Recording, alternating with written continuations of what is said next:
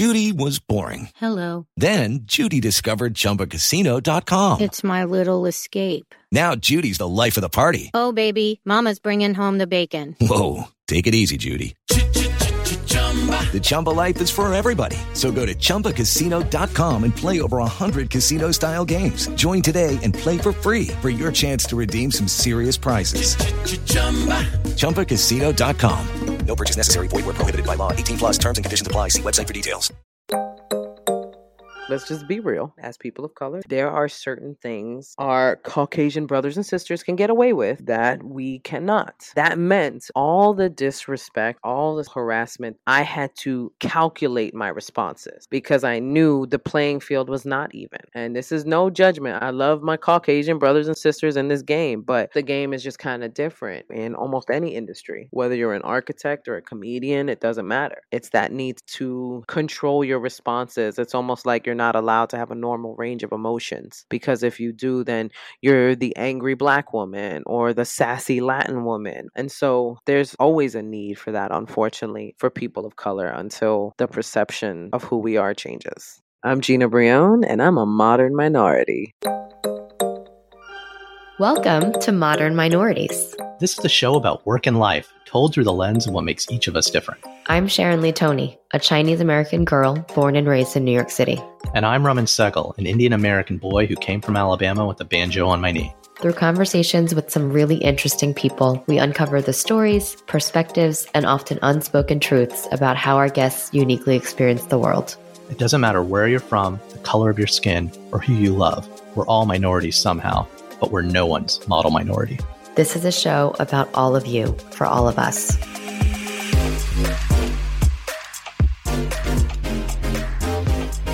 Today, we're talking to Gina Brillon, a native New Yorker who was born in the Bronx in New York, just like me. She's a Puerto Rican actress, comedian, and writer, and she's a new mom. Gina's got a one hour comedy special called The Floor is Lava, which is now available on Amazon Prime Video. And she's also co host of a podcast called Mess in Progress The Homegirl's Guide to Self Help. Gina, like so many of our stand up comedian guests, was not just hilarious and funny, but very thoughtful, so insightful, and pretty open too about her her own experiences and her own vulnerabilities being a woman of color in comedy. What'd you think of her? Yeah, it was so interesting hearing her stories of coming up. I mean, she got bit by the comedy bug early. I mean, she started performing at 17 and then just kind of started really working at it because she loved the game so much. And, you know, she has all the appearances, right, on Comedy Central, on HBO, on E, on TV, etc. And she's just working and and her material is not just funny, insightful. And what was so funny, not funny, is uh, the nature of the conversation is like we just dug into those insights. I mean, talking about honestly how well we talked a lot about code switching. You know, it's a mm-hmm. term that's getting thrown around a lot, but to really understand what does it mean and how it affects the way some more than others have to change their life. It, it's yeah. something we dug in a lot on. Yeah. I liked how she told us a story about how she completely switched the narrative in that pretty poignant conversation, which you guys will hear about with a potential agent. And what I thought was really great about that is it's that story is so common for so many of us, right? We've been there. We've been in conversations where we've wanted to say the F word to someone in their face. And instead, we found 10 other non curse words to describe our sentiment at that moment. And I think she's part of the reason why she is so successful is not just because she's talented and all of those other obvious things, but it's because she has that gift of being able to seamlessly move through situations, but to do it in a really truthful way. I think that was something that I really learned from her in this conversation. She's known from the beginning that she's wanted to be a stand up comedian, and she has pursued that literally almost her whole life, even if it didn't seem like the most obvious path for her. Yeah. So if you enjoy our conversation with Gina, you definitely should check out her stand up material streaming pretty much everywhere there's streaming stuff. And her podcast, Weekly Mess in Progress, is great. So we hope you'll really enjoy our conversation with our new friend, Gina in the Bronx. Gina, welcome to the pod. It is so great to have you here. You already you have for us cracking me. up, Gina. I am so excited to be talking to you. yes, that was my plan all along. All right, Gina. So I think people know who you are, but I guess the question we all want to know is where are you from? Well, I am born and raised in the South Bronx. And yeah, in a pretty residential neighborhood that was just a couple blocks away from the official hood. yeah, I was a bike ride away from the hood, and I took my bike there often to visit friends and just to ride around. So I had that constant duality in my life of living in this little residential part of the Bronx, but then going to the hood where all my friends lived and to where near my school was. Yeah. Yeah. I guess, did anyone ever ask you where you're really from? all the time. All the time. I get that question because people don't understand. Because I'm not like, I don't look Caucasian. So people can't figure out what I am because they, they can't place me. I'm not light skinned enough to be considered Caucasian. I'm like beige. So people are like, what's beige? What, what country is beige from? is there a beige Obama or something? Where are you from? I am Puerto Rican, and my daddy is very light skinned, and my mom is very olive skinned. So they look like an interracial couple, but they are not. They are both Puerto Ricans. I did this kids book for my daughter where I had to draw a bunch of it's about my grandparents' im- refugee journey from like India to Africa to England to America and I drew the whole thing and I had to get colored pencils for the colors of the skin cuz black is not the color to color black people brown is not the color to color brown people and Yep. it's like Crayola makes this 20 gradation of brown set and it's so Mhm. awesome It's so And- we have the same thing. It's so awesome. I feel like I need to just memorize all those colors. So can be like, oh, Gina's burnt umber. Right. There. Umber. A yellow am ochre. a dark beige or a light beige or a medium beige. I don't know. I'm one of the beiges. So what was it like growing up in the Bronx? I mean, you got any any interesting, memorable stories from those days riding your bike around? I mean, I have a ton of crazy stories from living in the Bronx. Everything from having a gun pulled on me to me and my friends having to create these what I would call broke people games. Because even living I, in a I- I hear that involves lava. I hear that involves lava. it involves lava. It does. The floor is lava on Amazon Prime. Shameless plug. Yeah, I remember growing up in the Bronx and just everybody being scared of where I was from. Anytime I told somebody else from the Bronx, it was like, oh my. And I'm like, no, but it's actually really nice if you just go there and if you just go there and see it. It's actually not. I mean, There's, a parts zoo. that- You're- They've you're got like- the gardens. Yeah, you're yeah, there I'm like, there's parts I families will and- go to, right, but- flowers and dogs, and there are people. yeah, people have the dogs and street. families, and some people have chickens. It gets crazy. Everybody, just come visit the Bronx. It's not that bad. It hasn't been gentrified yet. It's okay. It hasn't been gentrified yet because people don't want to go that far out. The Bronx is deep. My commute into the city was about like an hour because it's a two fare zone where I lived.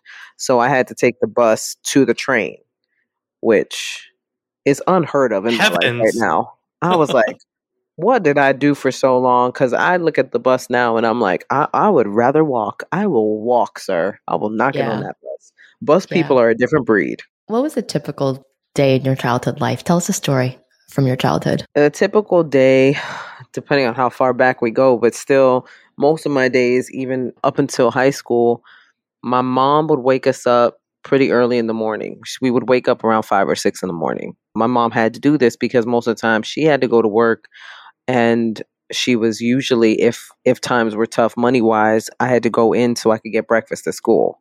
Mhm. So there was a lot of that that went on where it was depending on where my parents were sort of financially at the time. But a lot of times, what my mom wanted to do was kind of get us up and going early in the morning. And I actually appreciate that a lot. I appreciate that she did that for us because I love waking up early. Yeah. Now I love waking up early before anybody else is up, before the sun is up, just to have that time to myself. And it was something I watched my mom do every morning. Because if I was up at five, my mom was up at four. Right. So she Yeah. would sit in the living room with her coffee and her Ritz crackers. Shout out to Ritz crackers.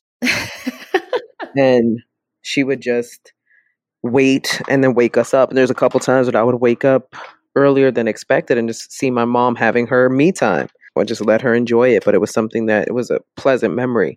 And then we would be ushered off to school, and that's when my school day would start. I'd have breakfast in school, and then I'd go to homeroom and talk with my friends, my little group of friends. I always had a very small group of friends. I was never, I was very shy. People are usually pretty shocked to find out how shy I actually still am. I'm very shy and very socially awkward when I am out. I don't talk to a lot of people. I sit by myself, but that's more my mother's personality. My mom was always the silent observer. My dad is the boisterous, funny, silly guy, and my mom is the straight man. She's just she's funny unbeknownst to anybody. Like when she don't mean Yeah. to be funny, she's Yeah. funny. Those are the funniest kind. Yeah, exactly. Yeah, They got my the mom. timing and the pacing, right? One hundred percent. My mom, mom is just always like that, and to this day, she's still. So she'll just say something so unexpected, it just makes you laugh. But because my mom was like that, I was very much like that as a young person, and now as an adult, I sort of like to observe, sit back and observe. My mom would always say this to me before I left the house. It's one of my favorite quotes from my mom. She would always say, "Keep your mouth shut and keep your eyes and your ears open." And I always thought, I, think about that so often now because what my mom was telling me was to listen more than I speak so that I can learn more, to observe more and comment less so that I can soak it all in. And I think about how in, had the brilliance of that statement and what it carried in it. And so, like, that was just how my mom, what my mom instilled in us. So I was like that in school. I would just sit and I would observe and I would watch. And I made friends with the school bullies because I would make them laugh. So the school bully, this girl named Ruby, there was just the boy bully was bullying me one day. But because I was friends with Ruby and I made her laugh, she went up to him and was like, "You gonna stop bullying her? you gonna stop today? This is the last day of bullying my friend." And he never bothered me again after that day because she was scary. Wow. what grade would that have been? Roughly. That, Like that would have been, I want to say, that would have been in junior high. yeah. and it probably would have been I would equate it to a sophomore year of Yeah. junior high, So I like guess you could say. Seventh grade, eighth grade. Yeah, around seventh grade maybe, or something like that. Sophomore, junior year of junior high school. But yeah, I was thankful for that. I was thankful that I could make people laugh because it saved my butt. What did you want to be when you grew up back then? Everything. I knew I wanted to be a performer. I didn't know in what way. I was too shy to be a singer. I didn't really have the discipline or the body of a dancer. So as much as I loved dancing, and I still respect it so much as an art form and singing too, it wasn't something I felt like I could I had a lot of passion for. Is the best way to put it. Enough passion where it was like I have to do this for the rest of my life. When it came to comedy, it was just the first time I experienced stand-up comedy. I knew it in my heart. I said, This is what I want to do for the rest of my life. I want to do this. I don't know how. I have no idea how, but I want to do that for the rest of my life. And I felt it in my bones. Was that an experience of performing or was that an experience of going to a club for the first time or was it just watching Richard Pryor like the rest of us? What it was literally watching because my parents would sometimes play certain stand-up comics like but they, a lot of them were in spanish and i didn't have a great grasp of the language back then i'm much better now but i couldn't really fully appreciate it back then but i knew certain things certain things were funny and i was glad that my parents were kind of cool enough to let me listen to it but the first comic that i really saw and connected with was brett butler and i watched her and i remember just thinking being in awe of this beautiful, intelligent Southern woman on stage, basically controlling this room of people, commanding their attention with only her wit. And she was so sharp and so funny and so sarcastic. And I was about 14 years old and I got everything she was saying. But then again, I, I hung out with adults. Like that's what I rolled with adults all the time. So I kind of understood their world a little more than the average 14 year old. But everything she was saying, it just resonated. And I was, I don't know how to do it, but I want to do that for the rest of my life. And I just became consumed and obsessed with learning everything about stand up comedy. Because a month after that, I had seen George Lopez on the Spanish channel. And I was like, I seen a woman and I seen, you know, a Latin a brown guy, so- person. yeah. yeah, I'm like, Yeah. that's me. I'm like, that's me. That's me. I'm a combination. I'm a hybrid mix of those two things. And so in my mind, I was like, this is just a, I guess I wouldn't have labeled it back then, but I think I knew like, this is a sign. This is a thing. I have to go for this. I have to try it. And so I just continued to be obsessed and my parents were very supportive of it. They let me listen to comedy and let me watch comics and I'm, I'm so thankful. When Yeah, was so the how first time you performed? It would be, I mean, technically, my first performance was in the hallway of my high school, right in front of the auditorium, Of for course. all of my yeah. drama, my drama nerd friends. And I grabbed a hairbrush as a microphone, and it was gross and crusty, but I did not care. It was my little microphone, and I was just doing little jokes about high school life. It'd be like, "Hey, did you see what Mr. Fine did in fifth period?" It's like stuff like that, and so it was stuff they could relate. oh, so you would to. just set this up on your own. You were like, "Hey, it's Tuesday at two o'clock. I got some funny things to say. Let me stand." It was a little more random than that, where it was like we would be just sitting around, and then everybody would be like, "Hey, Gina, like you're funny. Like tell us some funny stories," and I'd be like, "Okay," and then I would just do some funny stories, and it just felt like my first attempt at stand up. And then the first club I did was Stand Up New York. My mom entered me and my sister in a contest called the funniest person from the Bronx, and that was the first time. I it. But I was, I think I was about eighteen Whoa. at the time. I was about 18 Wow. years, I was 17 or 18 years old, and I stepped on the stage for the first time. And man, it was something else. It was something else. I wasn't nervous. I wasn't anxious. I was so excited. The nerves didn't hit me till the second time I, I got on stage, and I bombed horrifically the second time I got on Oh. stage. What was different about the first time versus the second time? What happened the second The time? to make you first time, you know what it was? The first time, all of my friends were there. The second time, it was just a regular crowd. And I think in my head at the time, I was like, oh, wow, it's going to be different because these people don't know me. They don't Mm. know who I am. Are they going to find me funny? And I think that thought process just created a lot of nervousness and a lot of nervous energy. And I, I just remember just, I bombed so bad. And I was like, I was like, I don't ever want to do this again. But that was a lie. That was a lie. we determined that was a lie. And I went back within the next couple of days. I was already back at the comic strip, I think, hanging out in the back of the comic strip, just watching people perform. Because I couldn't walk away from it. No matter how hard it got, I was like, I just, there was that little voice that was just like, just keep pushing through. Just keep pushing through. This is it. This is it. You just have to stick with it. That's great. So you knew at a young age your parents supported you and you've pretty much been on this path. Was there ever a moment where you were like, no, I'm going to quit and become a veterinarian? Every morning. Every morning I wake up, I'm like, ah, I don't know. Good. I mean, the business itself is so it's not a financially stable business. It's it's a difficult business. It wears on you emotionally, it wears on you physically. It takes a lot of attitude adjustments to not quit, to not let the down times, the hard times, the times when there's not a lot of work coming in and you're wondering where your next paycheck is going to come from, especially having done this and through a pandemic and that being a first time ever situation for so many people where it was like what do i do sure. now i have no other discernible skills. I haven't written a resume in over 10 years. And the one thing i know how to do and the one thing i love doing i'm forced to stop.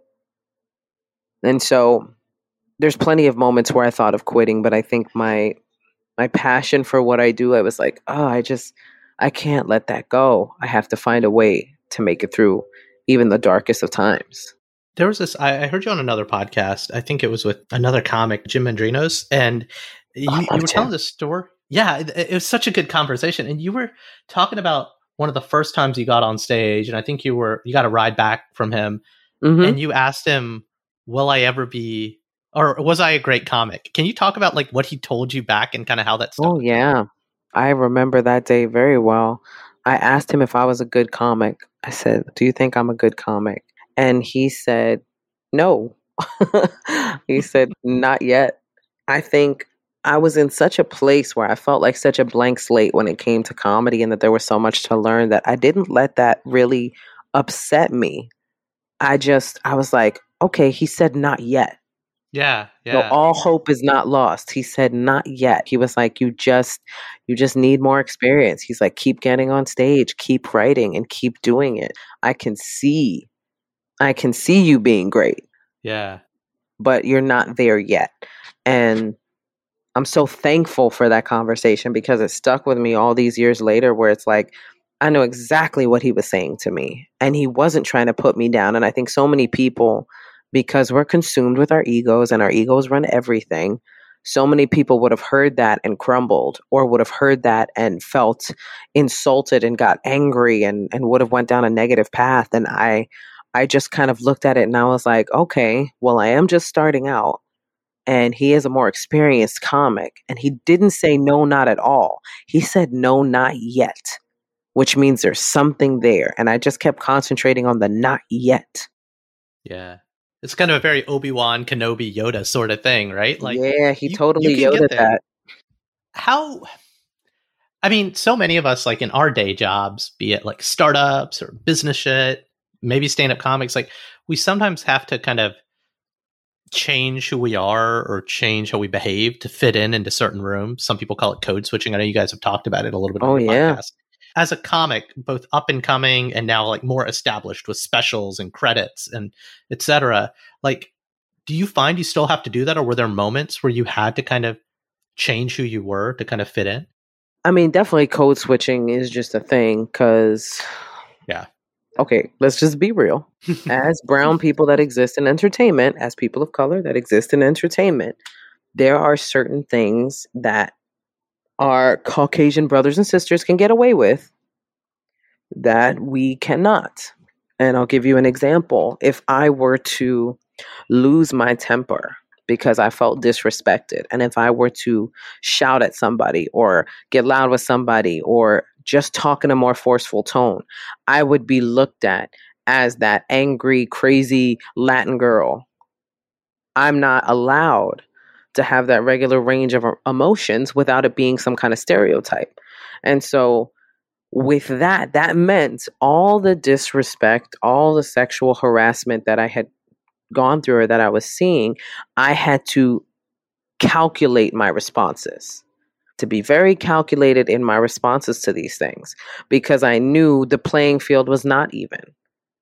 And I knew that even if, and then this was something that, you know, we all used to talk about, you know, with my other friends who were people of color and comedians, where it was like, you could have, and this is no judgment. I love my Caucasian brothers and sisters in this game, but Some y'all of my best could- friends are white. yeah, y'all could go up and you could stink up the stage every night of the week, and your spots would never be taken away from you. Whereas if I went up there and I bombed, or if I did bad, I was looking at a maybe a month before I would get booked again. Hmm. And so it's just the game is just kind of different. So there was a level, there was a, a need for some kind of code switching just to maintain a career where it was like, I can't, as much as I might want to go off on you because it's clear that you're disrespecting me. If I were to do that, if I were to give you that power over me, then it's only going to make me look bad, no matter how disrespectful you were. So I had to have controlled responses to things. I had to politely walk away from situations that really required somebody getting punched in the face. Hmm. And so because of that, I think I think and that's just I think I think that people of color go through in almost any industry. Whether you're an architect or a comedian, it doesn't matter. It's that need to control your responses. It's almost like you're not allowed to have a normal range of emotions. Because if you do, then you're the angry black woman or the sassy Latin woman or the this or the that, you know? And so there's always a need for that, unfortunately, for people of color until the perception of who we are changes. Has it gotten easier because either it's almost like muscle memory to do that, or has it gotten easier because you've got I don't know, you- you're more established. You're you're not an up and coming fighting for stage time anymore, or it just continues to suck. It's just a different kind of suck every day. Unfortunately, even when you level up, it's just it's just now I I don't only have to do it in comedy clubs. I have to do it in boardrooms now. Now I have to sit across from a team of people and control my responses to things. And sometimes I'm able to, and sometimes I'm not. What I have learned to do is become quite a wordsmith. And I think this is something that a lot of people of color end up having to become. You know, it's why they say things like, oh, you're so articulate. Oof. You know what I mean? Like, Hmm. oh, he's so Yeah. articulate for a brown person. It's, yes, because I have to be, because what I want to say involves a lot of cuss words Yeah. and I'm going to hurt your feelings. So, what I have to do now is use this double speak and fix the conversation so that your feelings don't get hurt and I don't look like a bad person. Hmm. So now I have to use words and phrases and things that make you feel comfortable. And that's why it's so difficult. And that's why you see so many people of color, I think, in different careers that have high anxiety, that, you know, are avid supporters of therapy because they're working through a lot of this stuff.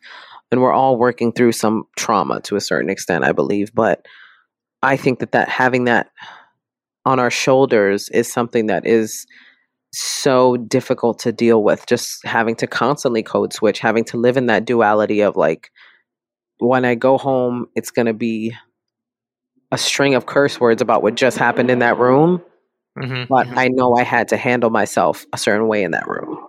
So i don't think it ever goes away unfortunately. That's the unfortunate news but you do learn how to become a real gangster with words or like a secret ninja assassin, right? Because like, exactly i will definitely tell you one of my favorite stories please. And this is because any chance I get to crap on this individual, I will. Oh, this I is going to was- be good. I was in a meeting with a very ignorant person, and this ignorant person was trying to become my agent. And I was with my manager at the time, Jenny, who I love. Shout out to Jenny, who's the most amazing person in the world. And this man that I was talking to, the first thing he tried to do was connect with me on an ethnic level. You know, where he was like, "Oh, I'm I'm Cuban," and I was like, "That's cool. I'm Puerto Rican. I don't know what the two have to do with each other, but okay." And he was trying to sort of use that as an in. Now, this is also to tell you that not all people of color are on your side. Know that too. So here we were in this meeting, and this man is really just saying all the wrong things. Just all the wrong things. And Jenny, who knows me very well, who knows my temperament, or rather my temper, she can see me kind of boiling under the surface. And then finally, he says to me, Well, we can't book you in clubs because your name doesn't sell tickets. But we can start in these basically, what he was saying is we can start in these ghetto rooms. And that's exactly what he mm, didn't want to say but we can start in these ghetto rooms. That's where we'll build your fan base. Now, mind you, this is me already established, already having specials out, already having made a name in clubs. And so, what I wanted to say was a string of F words. But what I said to this man was I looked at him and I said, Well, actually, the agent that I had prior to this was such a brilliant agent that she already set me up with relationships with several different clubs. So, if you can't book me in any clubs, it speaks more to your ineptitude as an agent than it does to my popularity in the business. And then I sat back and I watched this man's world crumble.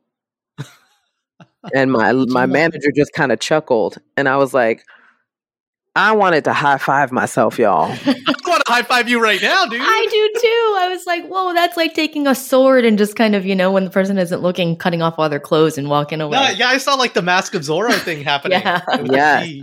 It needed to be said and i was like you know what this needs to be said right now because i'm not cool with how you're talking to me and i'm about to make you aware of it Wow. Is that the exception or the norm? That sort of thing happening? Or 50 50? it's about 50-50 because you get well known enough on your own and anybody's a yes man to you anybody if you be, if you gain that much power and that much popularity that's why influencers are so big now because they come with an automatic audience And so, why are influencers everywhere? Why are they hosting things? Why are they becoming actresses? Why are they in movies? Because they've done all the work themselves. They now hold all the power and they can call the shots in those rooms. You can't hate them for it. Like a lot of comics are like, ugh, influencers. I'm like, don't hate them because you're too much in your ego to fight as hard for what you want as they are they just walk into they've they've done the work. They got the followers. They you know it's not the same as stand up yes stand up is incredibly hard. Some would argue harder than a lot of what the influencers do and that's fine have that argument but respect the game. They did it right. They walk into the room and the industry already knows they have the power. So they will talk. Well i've seen some influencers talk wild to some of these industry people, and it is hilarious. Keep doing it. I love hearing it. Wow. Because you take the power. Once you start doing your own thing and you realize that you can, I mean, really look at what Dane Cook did. Look at what Gabriel Iglesias has done. Look at what Louis C.K. did, whether you like him or not. Yeah. Yeah. Took Yeah. the game and Yeah. flipped it and made the money his. There's a Brown comic. I won't say who his name is, but I heard through another Brown comic friend of mine. I have to be careful what I say here. He knows a lot of brown comics, apparently. all shades of brown. No, but they had a deal with one of the major platforms, streaming platforms, and part of their negotiation was, "That's cool. We've got this thing. Thank you for putting my material on your platform, but I own all the followers of the official social account. So should we part ways, they're mine." Because I'm Mm. going to grow them. And I thought that was such a ninja move because it's, yes, I want your distribution, but more valuable than your distribution, which is rented, is the ownership of the list, Yeah. the of ownership my of the audience. connections. I bring my audience with me. Yeah. Yes, and the audiences are more savvy now to how the business works, and they would rather support the artist directly. So the industry now has to follow suit. That's another reason why, when you are self made and you've done all the work yourself and you own all the stuff yourself, you have so much power when you walk into that room. I mean, I've seen, I've seen it. I've seen people just the way that they speak to celebrities who have made their own and who have their own stuff and know that they don't need you. It's almost like they're groveling. Mm. hmm I want to ask another question. So you have also have a podcast, right? And Mess in. Progress, which is I find it not just hilarious, I find it insightful. And Oh, that's you. one of those things, yeah, no, and please keep making it because it's like longer form, but there isn't any code switching on this show. This is you and your partner, Catherine, and I want to hear more Mhm. about like how you guys know each other, but like just kind of saying it like it is. And I mean, why did you decide to jump into that game versus the established platform of comedy? It took me forever to want to do a podcast. People were like, you should do a podcast, you should do a podcast, you should do a podcast. And I was like, I don't know if anybody cares what I have to say. And I think at the time it was just so much like, I don't know if anybody cares what I have to say. And there's so many podcasts. And then bit the bullet and I was like, you know what, I'm just going to do it. And Catherine originally came on just as a producer. And we known each other so well. We're such good friends. As we were trying to do the first couple of episodes, Catherine was just like, this, this isn't right. There's something missing from this. And she said, why don't we do one episode together? And I was like, okay, I'm down for that. And it was like we just fell into it so perfectly. And the back and forth was great. And it was so enjoyable that we were like, this is it. This is what this is what it needs. It needs this energy. And so we continued doing the podcast. Catherine not only is the co-host, but she is the producer of the podcast.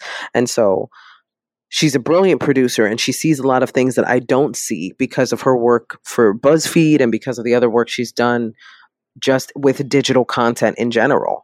And her input was just so valuable to me because it's just like one of those things where it's like she'll she'll tell me something and even if I fight it at first, I can step back and see, oh, you know what? She knows way more about this than I do. This is actually her world and it's been a learning experience I think for both of us. And watching it grow has been amazing and seeing where we are we are now with the podcast and we're doing a lot more episodes with just the two of us and if we're lucky enough to have a guest it's always great but we've had such great back and forth discussions about so many topics that I think I was a little bit nervous to approach at first because as a comedian, people know one side of you. They know that one side that makes it to the stage. They don't often get to hear your insights on current events or insights on things like therapy or code switching or anything like that. And so I was a little afraid to be that vulnerable and put that much of myself out there. But Catherine is really, she's really great with making me feel 100% comfortable letting that part of myself show. And it's because naturally with her, it comes out because we are such good friends. And we initially met, I was doing this show, and I won't say the name of the show because it was awful and it was badly run and she was part of the crew and i didn't really know her back then but she was on this show with me and it required me to speak spanish and my spanish was terrible at the time. So the clips from this show are just mortifying to watch. And catherine and i hadn't seen each other for a long time after the show ended. And then one night at stand up new york she came up to me and she's like i don't know if you remember me but we worked on this show together. And i was like wow that was so long ago and we started talking and she had shown an interest in comedy and she wanted to meet for coffee. And we went we met for coffee and i literally was like i love this girl. I was like she is incredible. She was smart and funny so funny. Catherine is so funny. And she cracks me up all the time. And we just sort of became almost inseparable immediately where it was like we were just constantly seeing each other, constantly hanging out. Whenever I was in the city, I would text her and I'd be like, "Hey, why don't you come out? I'm in Union Square." And so we just we've always had that kind of rapport with each other that carries into the podcast. And she's really good with current events. She stays on top of things because I do not. I don't know what's going on in my life, let alone the world, half the time. But Catherine will bring up very interesting things and send me articles and send me clips, and I'm so thankful for it because she sends me great stuff that she knows I'm going to connect with that are great topics. So listen to the podcast because she is legitimately hilarious. That's so great. And you probably don't have time to keep up with current events because you've got some new developments in your life in the last yes. couple months. We hear yes. that you're a new mom. 100% I am, and I love every second of it. I can hear my son crying right now. That's Aww. not great, but he's in the back with my husband, and I can hear him crying. And it's just like, what's crazy about motherhood, and this is the thing that just is so intense, and your whole body reacts to your child crying. It yeah. is something I cannot control. When I was breastfeeding, yeah and he would cry, my boobs would literally just leak. It was oh, literally totally. just, and yeah. now when I stopped breastfeeding, my body still has this automatic reaction. When I hear him cry, it's like just all of my nerve synapses start firing and it's like get up go to him pick him up make him feel better it's this natural instinct that you you can't really you can't fight it it's yeah. it's just this. It's incredible. I know. Raman and I both. Well, as you heard, he has he has. My boobs are not one, leaking, guys. My boobs are not no leaking. Boobs. He has no boobs. you but have got, no boobs. I've got, I've got boobs, and I've got two two little boys that are now seven and nine, and even now, like I'll be dead asleep, and if it's in the middle of the night and they're down the hall, and I hear like in the faintest little voice, I'll hear "Mama," but from like down the hall, mm-hmm. I am mm-hmm. up Yep. And your body just, it's a completely subconscious thing. You'll always yeah. respond to your kids in that way. It's kind of amazing.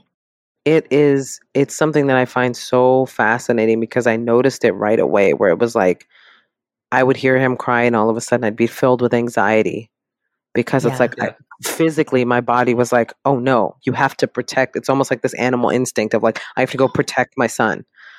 And that's such a crazy thing to be aware of that your body's just going to automatically react before your mind can come in with any kind of rational like okay he's just a few feet away don't panic don't worry like your body is so quick to react and i don't think a lot of people get that about mothers specifically mm-hmm. Mm-hmm. yeah not until you have a kid i mean yeah talk about like breastfeeding and stuff i would I've had so I've got so many embarrassing stories of me just like standing around like thinking about my kid without them being near me and your boobs just start leaking and I'm mm-hmm. like what is happening here?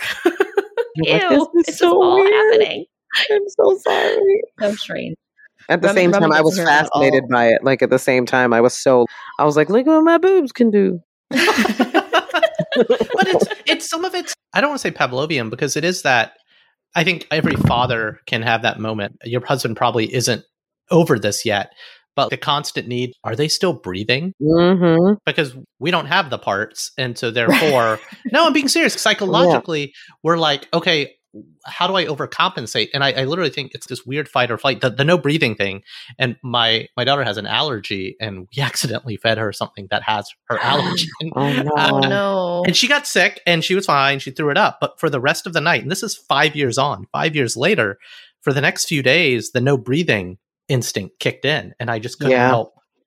I couldn't sleep because, but now I, I see her as she's older. She's she's getting wise, and I have to call her out on the fake tears sometimes because she's oh I know how to get something I want. I was Oh, like, yeah. Mhm. you don't need to be crying about octonauts. I'm sorry, Yeah. it's octonauts. Yeah.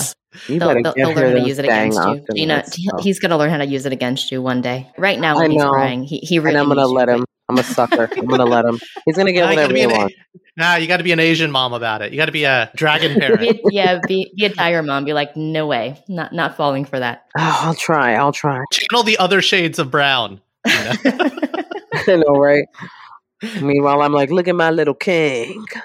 Everybody's like, relax, So- Gina, relax. Tell us a little bit about your husband. Where's he from, and where did you He's alright. No. He's alright. He's alright. He's, He's holding your crying baby now. He's he's alright. Right. He's alright. My husband, he's a musician. First of all, we met on a cruise ship Oh, In the before Yeah. times. in the before times when Right, people were right. on cruise ships. We were both working on a cruise ship. Somebody recently asked me, it's so funny. Somebody recently asked me, Do you remember why you fell in love with your husband? And I said, His heart. He's got the biggest heart of anyone I know. This man, I've never seen somebody with this capacity to love and this want to be loved in return. And it was something I noticed right away about him. We would be, when we were on the ship together, like I said, I'm not a very social person. I have a lot of social anxiety in situations. So I quite often will sit by myself in a corner being quiet, which probably makes me look like I am a raging bitch, but I am not. I guarantee you, I am just a painfully shy person. And on cruise ships, there's a crew bar for all of the workers to hang out in. And I would go to crew bar and I'd see my husband there and he would always be the guy that would like buy a tray of drinks for anybody at the bar. Go up to random tables with a tray of beers and be like, "You guys want beer? You guys want beer? You guys want beer?"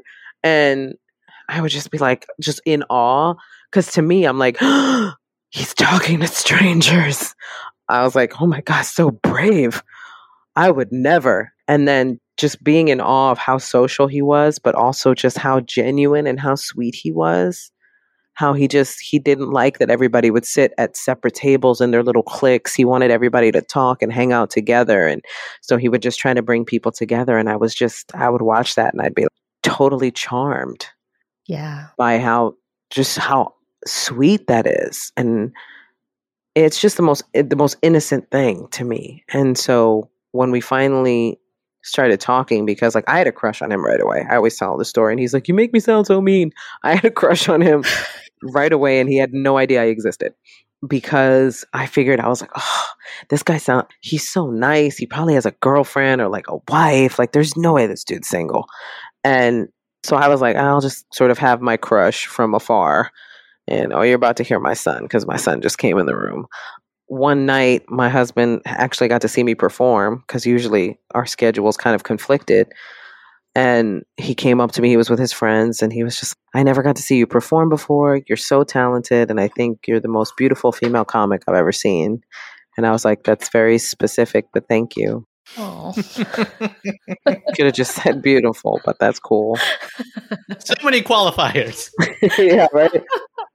Well we ended up talking the whole night and we talked about music and he he was just so he kept telling me how beautiful I was and me with how socially awkward I was with things like every time he said it I was just like oh, okay Oh. and it was just I thought I had messed it up because I figured I was too I was like I don't want to be too into this because then I'm going to be the girl that might pressure him hi baby sorry my son's looking at me And then I was just, you know what, forget it. I'm just going to enjoy it. And we would like hold hands under the table. It was like really cute dating stuff that we did. Yeah. And then it was my time to leave the ship. And I was nervous that we weren't going to see each other again. But I was going to be back on the ship within two weeks. I was taking two weeks off and then I was going to be back on. And we had just kind of talked. and We were like, yeah, we'd kind of like to keep this going. and so we just sort of just talked and talked and talked. And then when I was back on the ship, we were inseparable. And it just, everything again just kind of fell into place. I was like, this feels right. And it sure was because I think like a year or two later, we were engaged. And now you have a beautiful baby. And now I have my little, my little king. Your little king. I gotta ask though, because I think I know this from having watched one of your specials. Yes. Is he from the Bronx? He is not. My husband is from the Midwest. He is very white. He is from the Midwest. And that was always the thing where I was like, I, was, I mean, we talked about meeting each other's families and sort of mentally prepared each other for meeting each other's families. I'm like, you're about to meet the loudest group of Puerto Ricans you've ever met in your life. How and they're going to love you about him? instantly. I was like, they're gonna. I was like, they're gonna love you instantly. So you understand. Once you meet my parents, you are their child now. Oh, I was like, that's just how it's gonna be. You are their child. they were totally fine with it. That you brought home a Midwestern white guy. My dad has jokes for days, but yes, my father has jokes for days about it. But they immediately just loved my husband. They start. It's so funny because I remember a week after meeting my parents, he was like, "Your dad's texting me," and I was, "Yep, welcome to the family, sir. Oh. You are now part of the group family chat. That is it. No takebacks. You are part. You in it now." And then when I met his My wife has chosen to opt out of the group family chat. but my brother-in-law who is my wife is asian i'm asian but my brother-in-law is black in an asian family and he has to overcompensate to really be in on the family group chats it's kind of amazing Yeah, my husband's black, and my family posts all of the things they're cooking. So it'll be like dumplings and chow fun and stuff. And he's like, Your uncle just posted another picture of his roast duck. I was like, You got to tell him it looks good. Tell him it looks delicious. And he's like, Okay. Tell him it looks great. Just Yeah. thumbs up and tell him it looks great. exactly.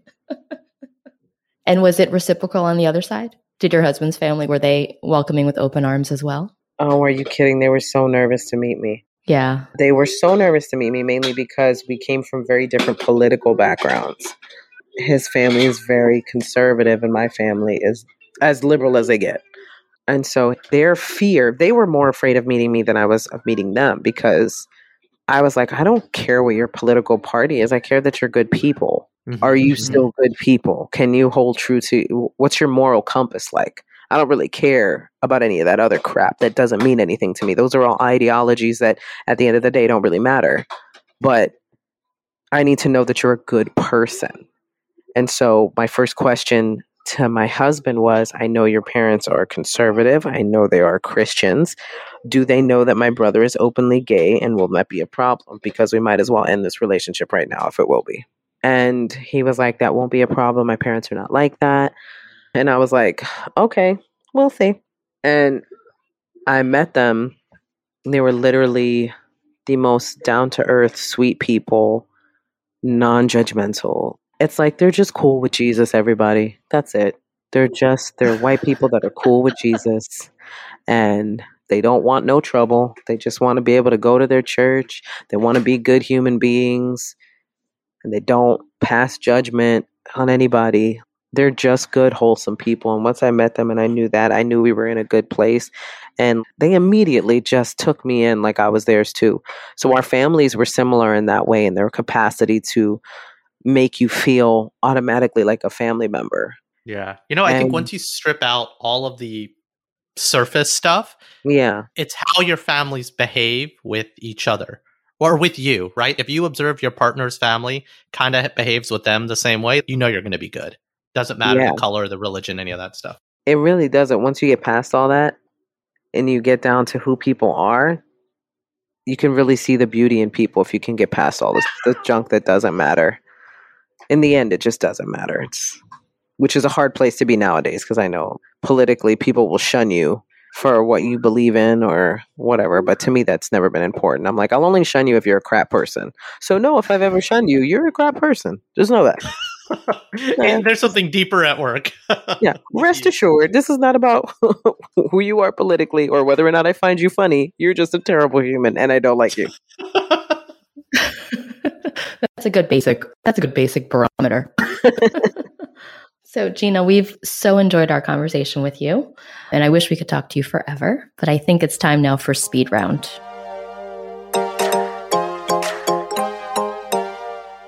Are you ready for speed oh, round? man. Oh, I'm as ready as I can be. I think someone else is ready for speed Yeah. round. My, my be son is like, I'm ready. Mama, you ready? come on, come on, Mama. It's lunchtime. What's one thing about you that no one expects? Oh, that I have social anxiety. Yeah, No one expects that. They think because you're a comic, you're just you're always on and you're always comfortable in rooms full of people. But if I'm not on stage, usually by myself somewhere, because that's what I prefer. Yeah. Is there a book or a movie that, or even a TV show that has characters that you relate to? Oh goodness gracious, yes. I mean, wow, there's so many. That's such a great question because first of all, I'm a book nerd. I love books, but all the books that I have or I own or that I get into are mainly books where I feel like I can learn something from. I don't get into fiction books. I get into a lot of self-help, spirituality, new agey type books. Like I'm a big Mark, Man- Mark Manson fan. If you've read any of his books, but I think the first time I ever connected with a writer was actually due to my English teacher in high school, Mr. Jeff Bouvier, was a very impactful teacher, and he gave me a book the year I was graduating, which was, I think, also coincidentally the first and last year he taught in high school because he wanted to teach in college, and he gave me this book by Nicholson Baker, and he wrote in the book, and I, I think I have it somewhere in storage still. He wrote in the book, I think you'll like this writer. He thinks like us. And I remember just loving that this guy got me. Like he understood how my brain worked. And when he gave me this book, I cherished it. And see, my son is my son's like, "Go, mommy." He's like, I like the mezzanine, but other people prefer human smoke. right. He's like, I like all of my Canticos books, mommy. But yeah, I remember reading that book by Nicholson Baker and being like, yes, I totally, I get the way this guy writes. He was kind of quirky, but, and he was intelligent, but not pompous. I noticed with a lot of certain writers I would read, I'd be like, I get it. You know, a lot of words. Jeez. But with this guy, he was obviously intelligent, but also very realistic in the language that he used, which I always appreciated. And I think the book was what was the book about? The first book, oh, I think it was about the pattern of thoughts or something like that. And then the second book by Nicholson Baker that I read on my own was about I want to say it was about old newspapers for some reason. Like these these are the things that interest me sometimes, like these random books. but it was Nicholson Baker would be the first writer I connected with. And as far as shows where I always connect with characters, it's always like a superhero character. I think I really have a hero complex. I got to talk to my therapist. I really think because I always connect with that superhero vigilante kind of out for justice kind of characters. yeah, yeah. That's who I always sort of kind of like identify with. What's one of your go tos? One of my go tos, it's funny. I love all the Marvel movies, right? All right. Yeah. And personality wise, of a breakdown, I'm much more of an Iron Man than anybody else. yeah. Yeah. Attitude wise, cool. more likely, like where anything is possible. And I think that's what I liked about that character. Yes, he was this. First of all, I love Robert Downey Jr., but just that that sort of cockiness of I can get anything done. Hmm I can do anything and just I can save the day. I know I can fix this. I think that's always sort of kind of my mentality, but I also do that And with he's fighters. I feel like Tony Stark is a freaking genius. Yeah. You just to have that kind of brilliant mind. It's like, oh, I wish I could just if I could create a little suit and then just Yeah. It's Just I, I, protect it might not be solved. I haven't solved it yet. yes, 100%. I haven't solved it yet, but I think also connecting with the power of somebody like Captain Marvel when you look at that character hmm to show my nerdiness a little bit more.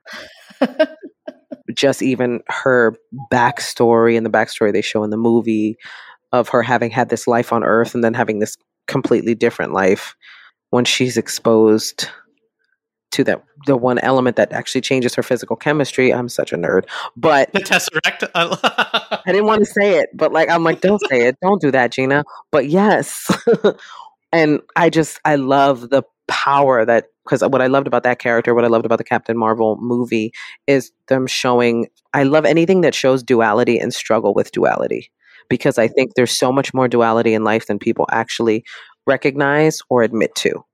And here was this character struggling with her origin story essentially and how she became who she was and and where she falls on the spectrum of am I more human or am I more this thing now, this new thing. And so that's that's another one that I really connected with. That I love the Creed movies and the boxing movies with Sylvester Stallone because there's a lot of there's a lot of heart and a lot of I'm the underdog that ends up winning, which is also a story I connect with. So Yeah. What is your favorite mom dish?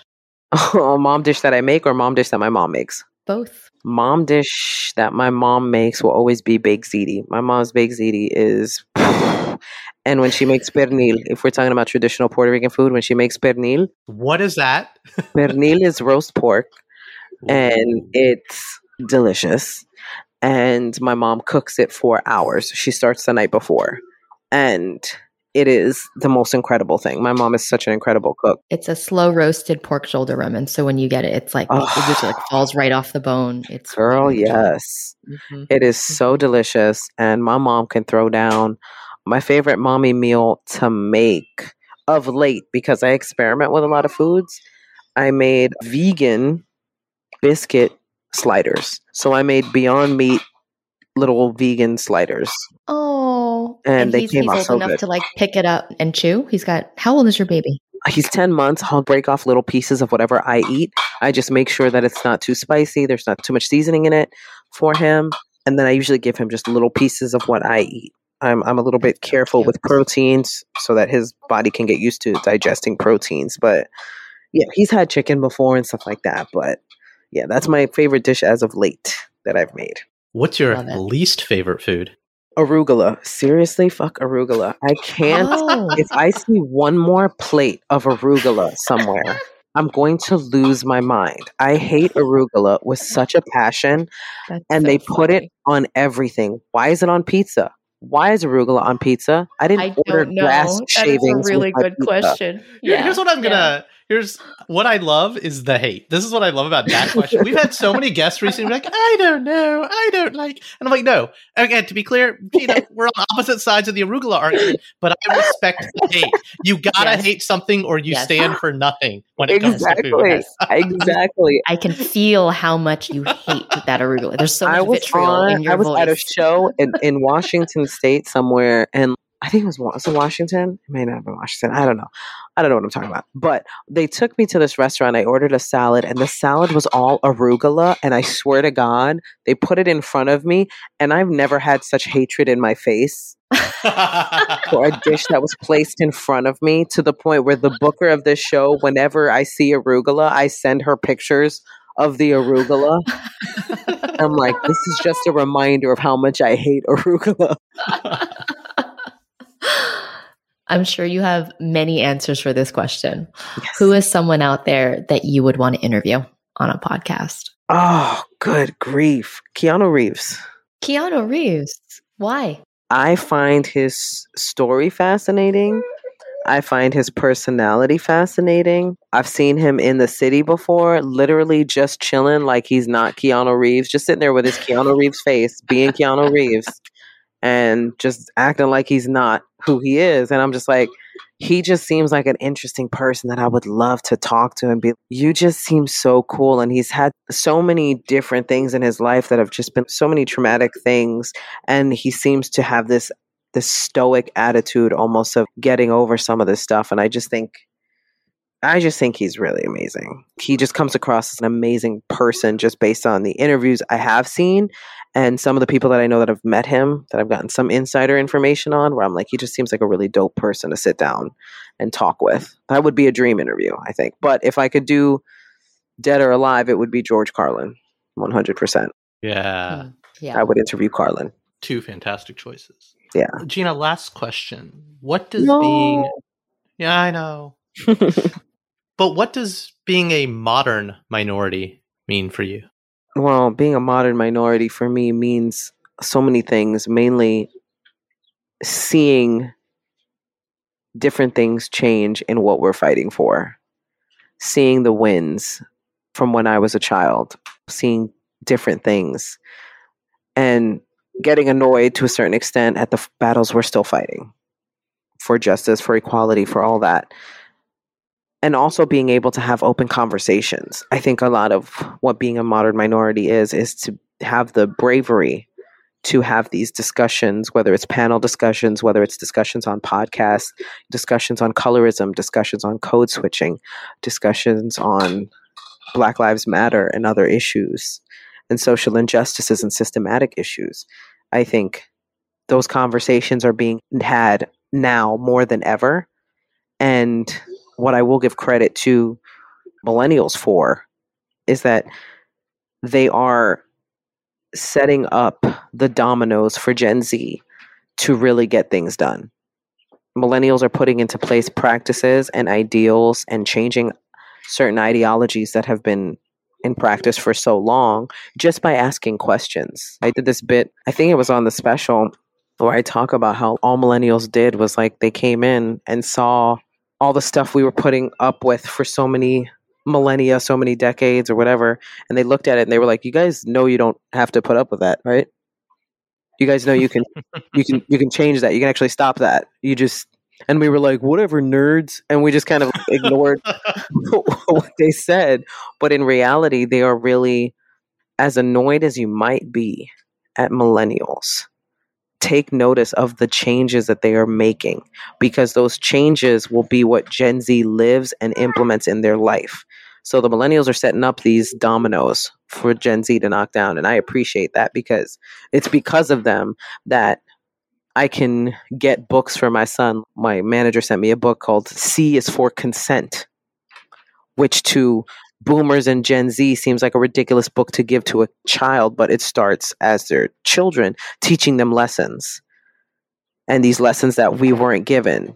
Think of how many times as a little boy you were told, boys don't cry, boys don't get upset, don't be emotional, stop being a wuss, stop being this. It's because of the fight that millennials are fighting for in terms of language, in terms of being fair to people, that we are able to raise our children to be much more aware, much more tolerant, and much more emotionally intelligent. And so be thankful for those things because no other generation before has taken those steps. And they're necessary ones too. Very much so. Overdue, some would say. Yeah. Gina, this has been so much fun. Thank you for just making the time, even with the little one around. like, he was Oh, an thank you. extra guest. Yeah, and we can't wait to see what's next from you, and we can't wait to keep watching and listening. So, thanks for doing what you do. Thank you so much. Thank you for having me. Thank you you. for the great conversation. And that's our show. Like what you heard? Please subscribe, leave a review, and a five star rating on your favorite podcasting platform.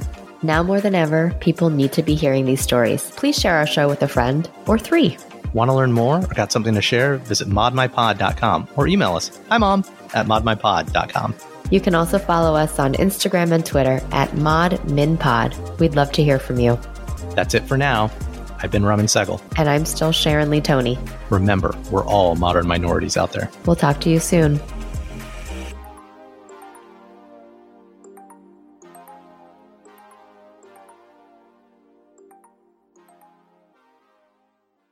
Hello, it is Ryan, and I was on a flight the other day playing one of my favorite social spin slot games on chumbacasino.com. I looked over the person sitting next to me, and you know what they were doing? They were also playing Chumba Casino. Coincidence? I think not. Everybody's loving having fun with it. Chumba Casino is home to hundreds of casino style games that you can play for free anytime, anywhere, even at 30,000 feet. So sign up now at chumbacasino.com to claim your free welcome bonus. That's chumbacasino.com and live the Chumba life. No purchase necessary. Group. Void were prohibited by law. See terms and conditions. 18 plus.